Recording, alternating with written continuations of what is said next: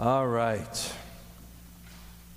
Question for you today Did you choose God or did He choose you? And does it matter? We're looking at the last metaphor, wrapping up this study on 1 Peter chapter 2, these pictures of the church. This particular metaphor, a chosen people, is both a metaphor because it's using the Old Testament people of God as an analogy for the New Testament people of the New Covenant. So, in that sense, it's metaphor. But of course, it's far more than that, it's literal because we are a chosen people. We are the people of God today. And so, this is both something to understand symbolically, but understand in reality for us also. Let's read together our final time in this series, 1 Peter 2, beginning at verse 4. As you come to him, the living stone rejected by men, but chosen by God and precious to him, you also, like living stones, are being built into a spiritual house to be a holy priesthood, offering spiritual sacrifices acceptable to God through Jesus Christ. For in Scripture it says, See, I lay a stone in Zion a chosen and precious cornerstone, and the one who trusts in him will never be put to shame. Now, to you who believe, this stone is precious, but to those who do not believe, the stone the builders rejected has become the capstone, and a stone that causes men to stumble, and a rock that makes them fall. They stumble because they disobey the message, which is also what they were destined for. We've skipped that phrase we haven't really spent a lot of time with that idea of those who have been in rebellion against God and rejecting the message having a destiny. But now that actually bears as we come to the next statement. Because verse 9 begins with the word but. In other words, instead of that. So we see this phrase that talks about those who have stumbled over the message of the cross. They have heard it and chosen to despise it, call it foolishness. That's their decision. But at the same time, there's this reality, hard to understand, that they were destined for judgment. So we have these people that, out of rebellion to God, are destined to judgment. And then he says, But you are a chosen people, a royal priesthood, a holy nation, a people belonging to God that you may declare the praises of him who called you out of darkness into his wonderful light. So today, look at the contrast between those to whom Christ has become a stumbling block and therefore are destined, called to judgment, and those of us who have allowed Christ to become our cornerstone and we are destined, chosen by God for his glory. Let's read on. Once you were not a people but now you are the people of God. Once you had not received mercy, but now you have received mercy. Well, we've certainly drawn a lot out of all of this teaching. Today we're going to take on arguably the most controversial concept, and that is you and I being chosen by God according to His will. This is a hard area. The church has typically divided over the question of whether we choose God or God chooses us.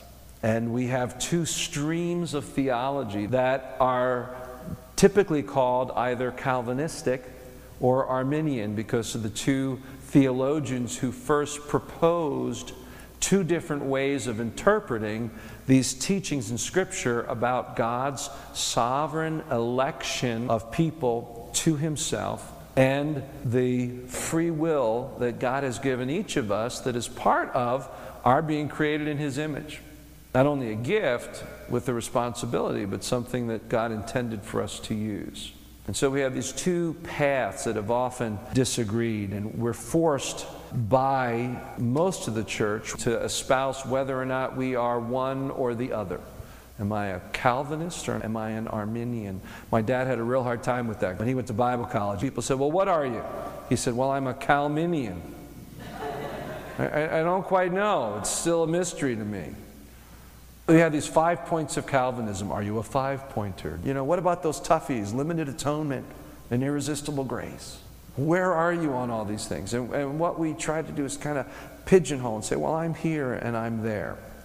And the reason why we do that is because, frankly, we can't get used to the idea that the Bible was not written by Western thinking people. It was written by Eastern thinking people. And we want to come to a book that predates our laws of logic and make it fit into what we say must be true in a world where we think either or. We have fallen into this idea that it has to make sense to me. And if there are two teachings in Scripture that seem to contradict each other, I've got to prove that one is true and the other is sort of explained in the light of that truth. But the Bible most often doesn't help us do that, it just says what is. So, this is one of those areas, but I've really only got about 20 minutes today to address this for you. And it deserves so much more. So, I thought about calling this brief look at, at God's sovereignty versus free will election for dummies. But then, then I thought you would kind of think I was accusing, uh, I was describing our audience. But my point is, uh, we're just going to take a light look at it. And, and I want to present some general ideas of how to come at these teachings in a way that lets God be God, that doesn't insist on God fitting into our understanding. And let me remind you again as soon as you think that your job is to figure out everything that God reveals about Himself and how He works in God's Word, and as soon as you think you have it figured out, You've stopped worshiping the God who is. You're now worshiping a God that you have limited to your understanding and your explanation. And that's just idolatry. That's all that is. It's just a shadow of God. God said, My ways are not your ways. My thoughts are not your thoughts. They're as high above you and how you can figure things out as the heavens are above the earth. We need to come at these things humbly. The church has come at these precious doctrines with arrogance and with pride so much as to actually separate ourselves from others who don't have the same opinion. And that's a work of the enemy. When we look at these ideas of God choosing or me choosing, there's a lot of things that come into our mind. There's that either or thing that I talked about. Well, it's, it's either I came to Jesus, I found him, or he found me. It's got, got to sort of be one or the other, doesn't it? There's also the issues of fairness. Is it fair that God chooses people? How does that work? Let me just offer this simple thought as um, sort of a place to begin. My wife and I got married. But let me ask you a question which of us chose? Did my wife marry me because I chose her? You're the one. And she went, Oh, okay. He chose me. What can I do? Now, the fact is, I, I chose my wife. But the fact is, she chose me. You know, I don't quite understand why we make it more complicated than that on some level. That the Bible says in both ways, whosoever will may come, calls us to decision, says now is the day of decision, that there is a conscious choice that we make in our coming to Christ, but at the same time, the Bible says clearly, we're only his children because he chose us. And if you say, well, I, I need to prove one or the other, my answer to you is get used to disappointment. because the Bible teaches these truths that to us appear in tension, but in the lens of how God operates and works, who always operates in perfect wisdom, out of perfect goodness and perfect holiness and perfect fairness. That God exercises, administers these two dynamics perfectly and sovereignly. See? So, what I want to do is just to go through a couple of passages that help us look at this.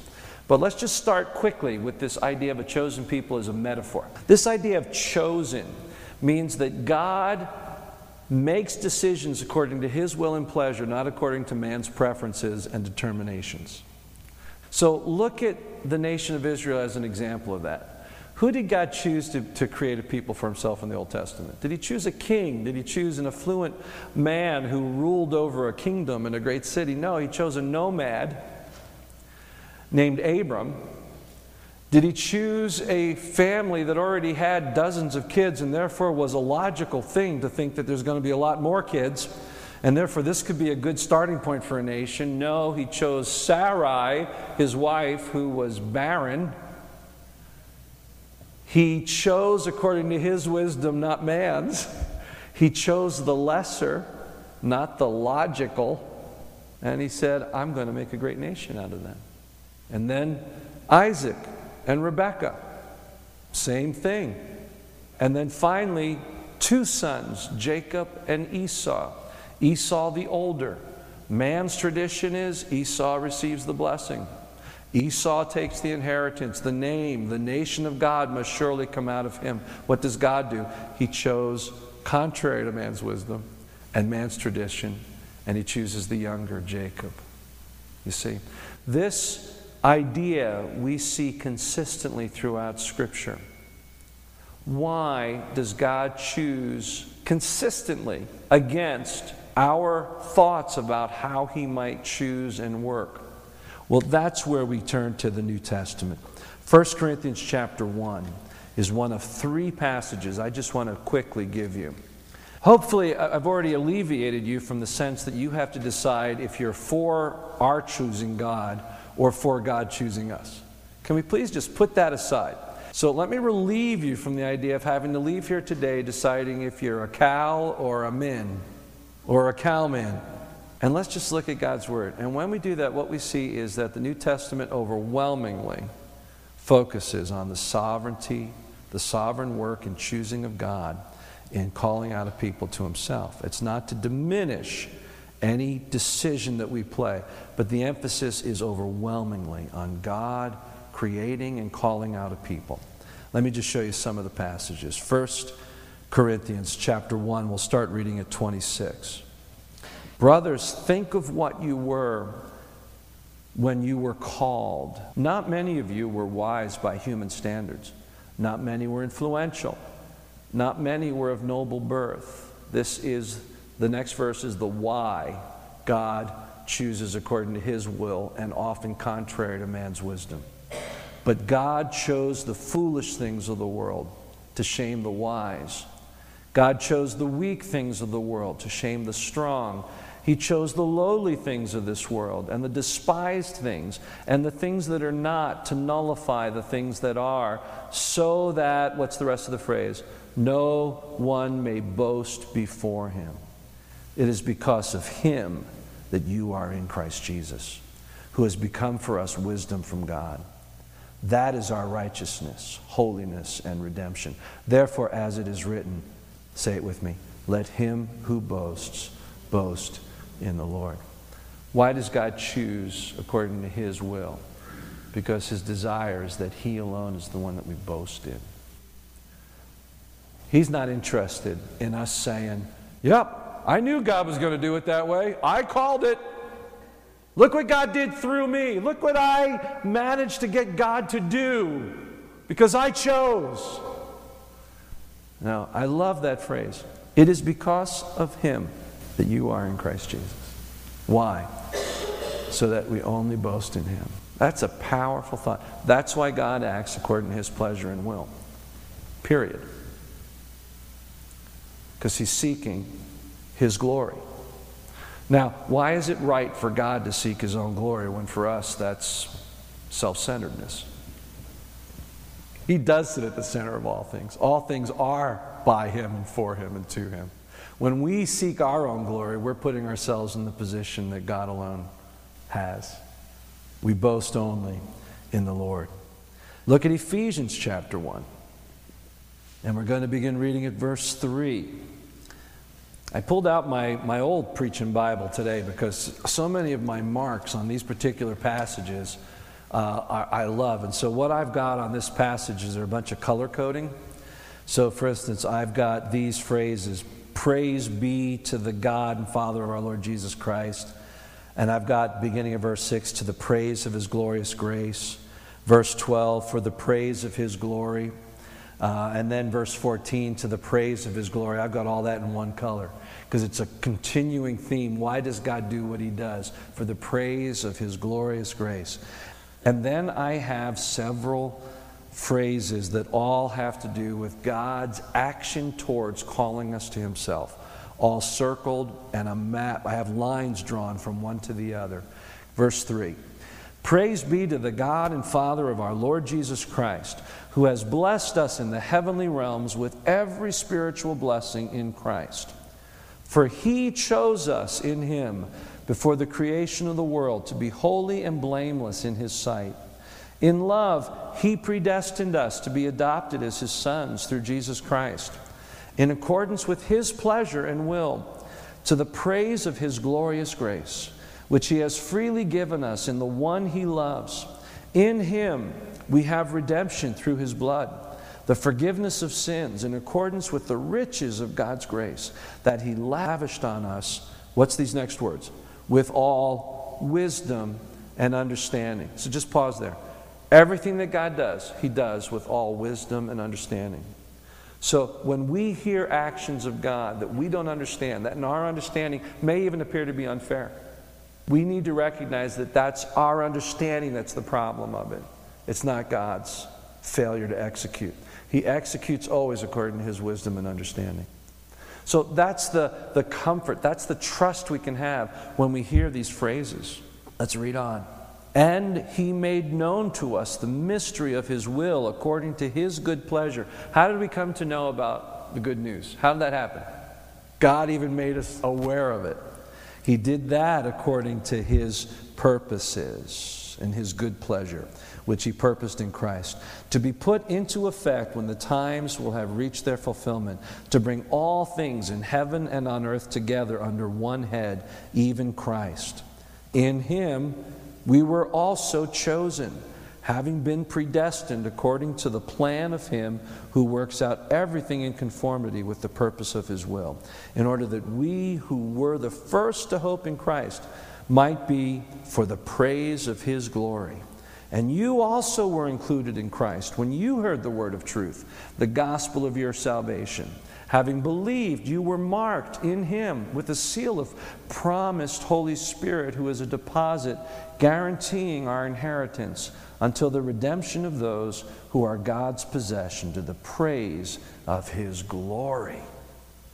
Okay, so let's look at this as a picture of what happened at salvation. Who does all the work? God. Is there anything that's described here that's our part? There's one thing that we do believe. Having believed. See? So that is a point where we say, I believe it, I profess it. From our side and perspective, we are choosing to respond to God's call in our life. We're choosing, it's there. But put it in its proper place when set against the fantastic grace, sovereign, wise working of God to call us to Himself since before creation See, it's a powerful thought. And I'm not trying to explain it, I'm just trying to get you to be okay about it. I want to go to one more passage Romans chapter 8. Romans chapter 8.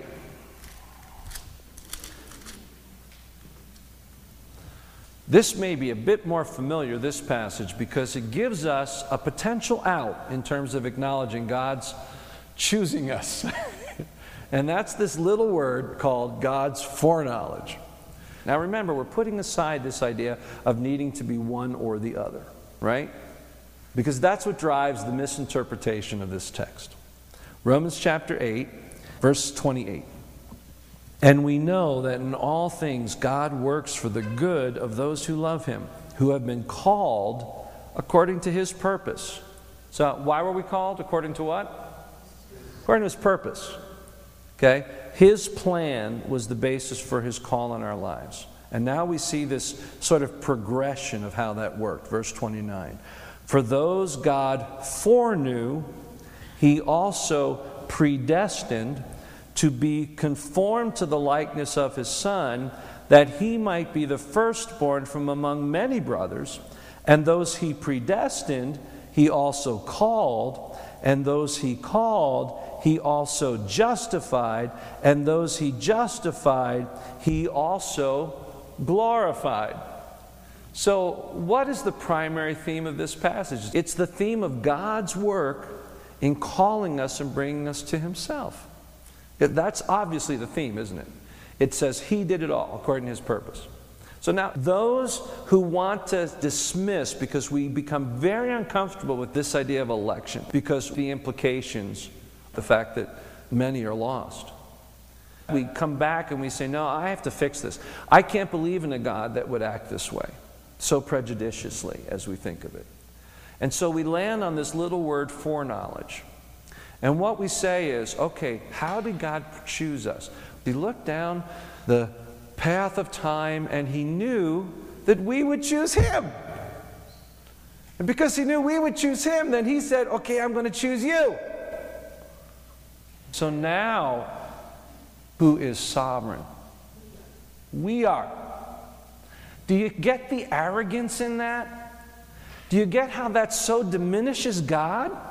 to say that the only reason God takes credit for calling us is because He knew we were going to call Him.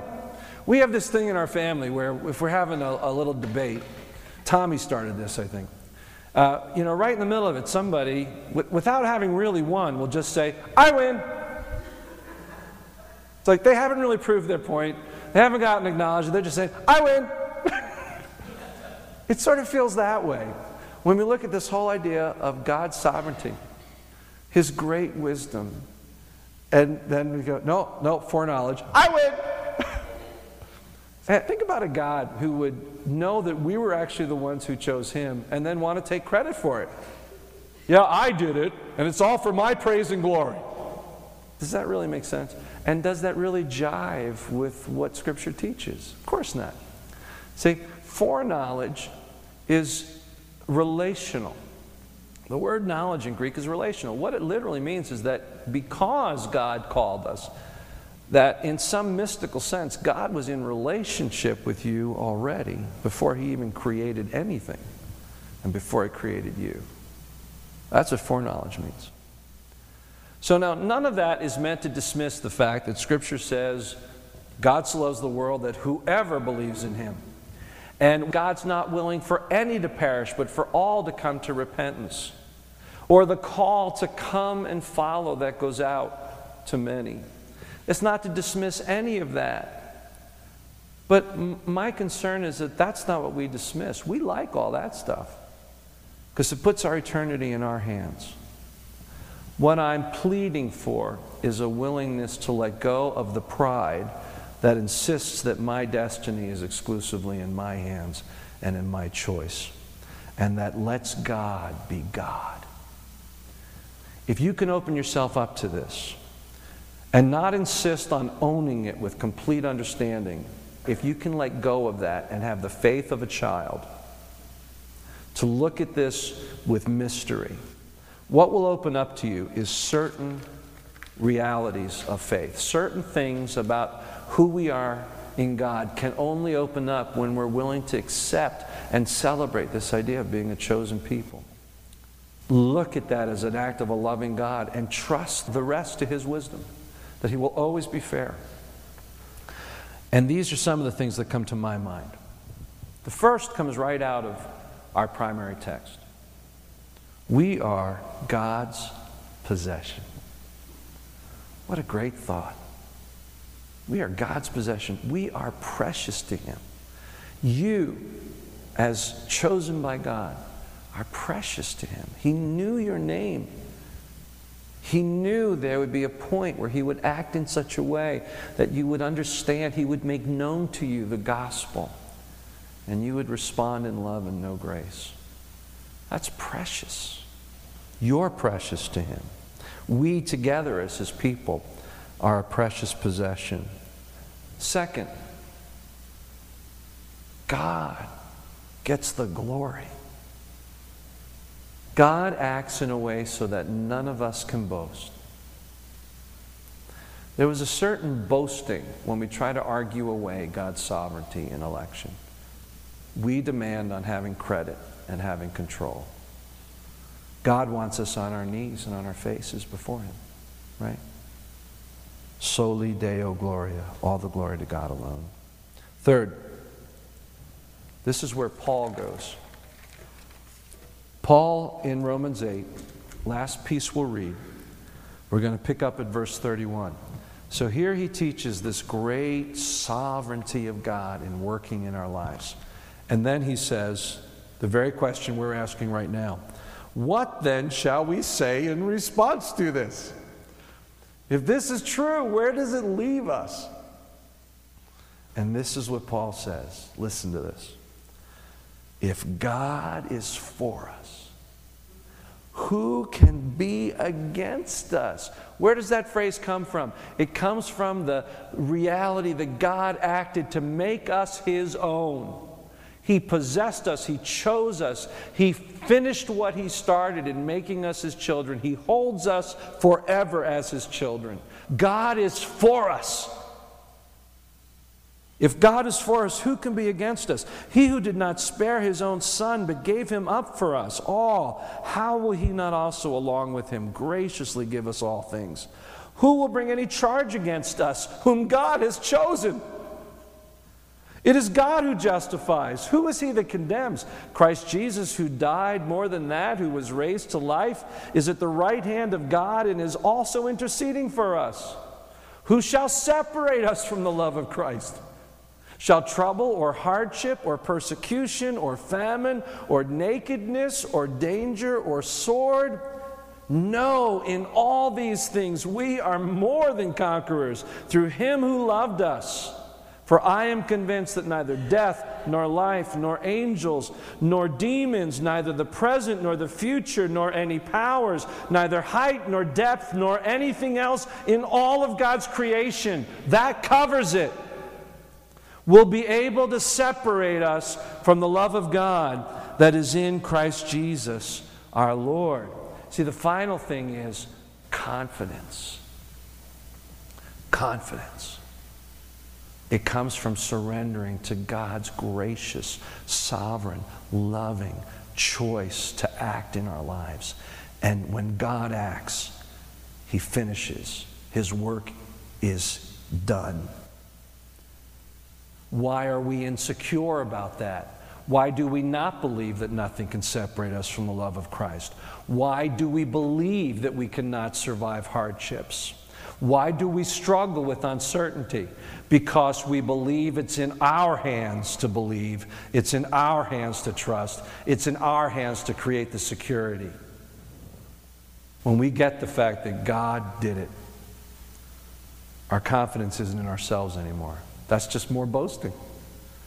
Our confidence is in Him. You see where this can take you? Do you see if we open ourselves up to this idea instead of just being so uncomfortable with it? See if we just open ourselves up to this, how strong and how precious and how joyful our journey is. See? So let's stop putting this idea on trial. Now let's start embracing what we can understand about it and celebrate it and let it have that work in our lives of building our faith. God is for.